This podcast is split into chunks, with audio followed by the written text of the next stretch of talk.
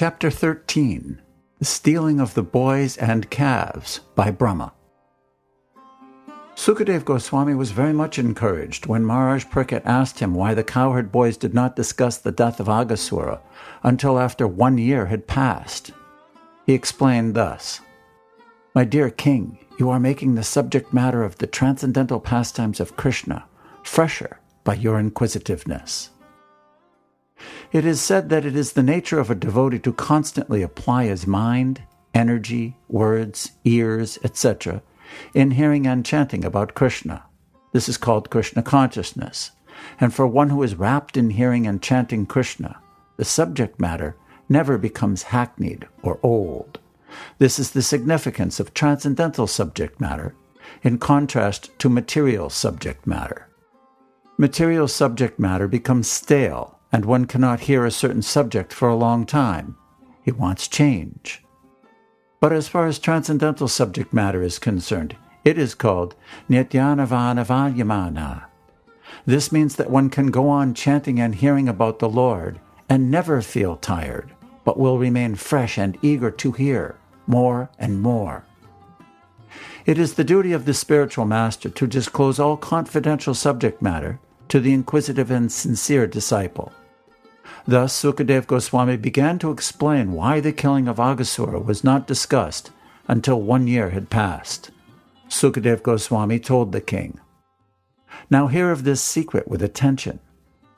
After saving his friends from the mouth of Aghasura and after killing the demon, Lord Krishna brought his friends to the banks of the Jamuna and addressed them as follows my dear friends, just see how this spot is very nice for taking lunch and playing on the soft sandy banks of the Jamuna. You can see how the lotus flowers in the water are beautifully blown and how they distribute their flavor all around. The chirping of the birds, along with the cooing of the peacocks, surrounded by the whispering of the leaves in the trees, combine to present sound vibrations that echo one another. And this just enriches the beautiful scenery created by the trees here let us have our lunch at this spot, because it is already late and we're feeling hungry. Let the calves remain near us, and let them drink the water from the Jamuna. While we engage in our lunch taking, the calves may engage in eating the soft grasses that are in this spot. On hearing this proposal from Krishna, all the boys became very glad and said, Certainly, let us all sit down here and take our lunch. Then they let loose the calves to eat the soft grass. Sitting down on the ground and keeping Krishna in the center, they began to open their different boxes brought from home. Lord Krishna was seated in the center of the circle, and all the boys kept their faces toward him. They ate and constantly enjoyed seeing the Lord face to face. Krishna appeared to be the whorl of a lotus flower, and the boys surrounding him appeared to be its different petals. The boys collected flowers, leaves of flowers, and barks of trees and placed them under their different boxes, and thus they began to eat their lunch, keeping company with Krishna. While taking lunch, each boy began to manifest different kinds of relations with Krishna, and they enjoyed each other's company with joking words. While thus enjoying lunch with his friends, Lord Krishna's flute was pushed within the belt of his cloth, and his bugle and cane were pushed in on the left hand side of his cloth. He was holding a lump of foodstuff prepared with yogurt, butter, rice, and pieces of fruit salad in his left palm, which could be seen through his petal like finger joints. The Supreme Personality of Godhead, who accepts the results of all sacrifices, was laughing and joking, enjoying lunch with his friends in Vrindavan, and thus the scene was being observed by the demigods from heaven. As for the boys, they were simply enjoying transcendental bliss in the company of the Supreme Personality of Godhead. At that time, the calves were pasturing nearby, entering into the deep forest, allured by new grasses, and gradually went out of sight.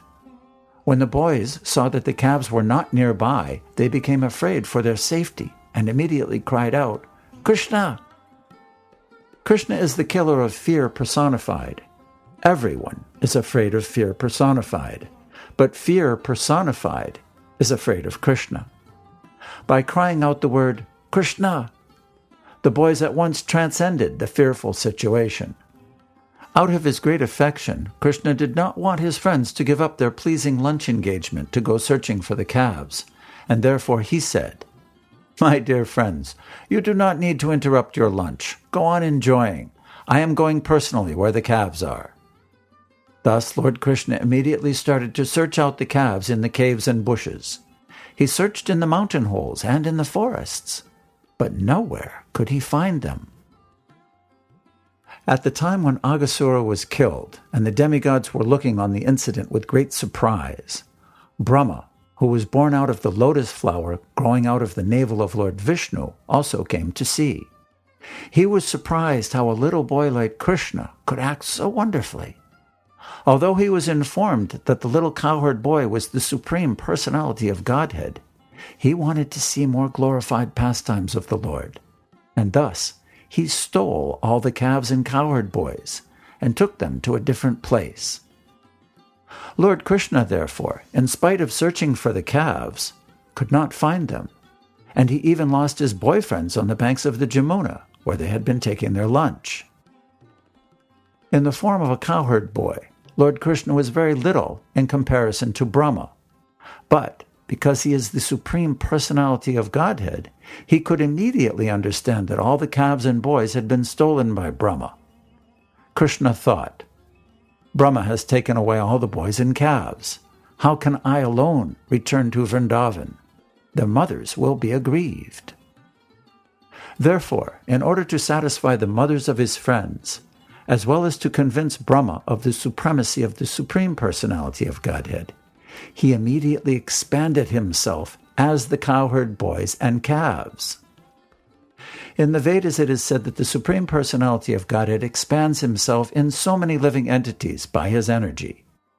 Therefore, it was not very difficult for him to expand himself again into so many boys and calves. He expanded himself to become exactly like the boys, who were all of different features, facial and bodily construction, and who were different in their clothing and ornaments, and in their behavior and personal activities. In other words, everyone has different tastes. Being an individual soul, each person has entirely different activities and behavior. Yet Krishna exactly expanded himself into all the different positions of the individual boys. He also became the calves, who were also of different sizes, colors, activities, etc. This was possible because everything is an expansion of Krishna's energy. In the Vishnu Purana, it is said, Parasya Brahmana Shakti. Whatever we actually see in the cosmic manifestation, be it matter or the activities of the living entities, is simply an expansion of the energies of the Lord, as heat and light are the different expansions of fire thus expanding himself as the boys and calves in their individual capacities, and surrounded by such expansions of himself, Krishna entered the village of Vrindavan.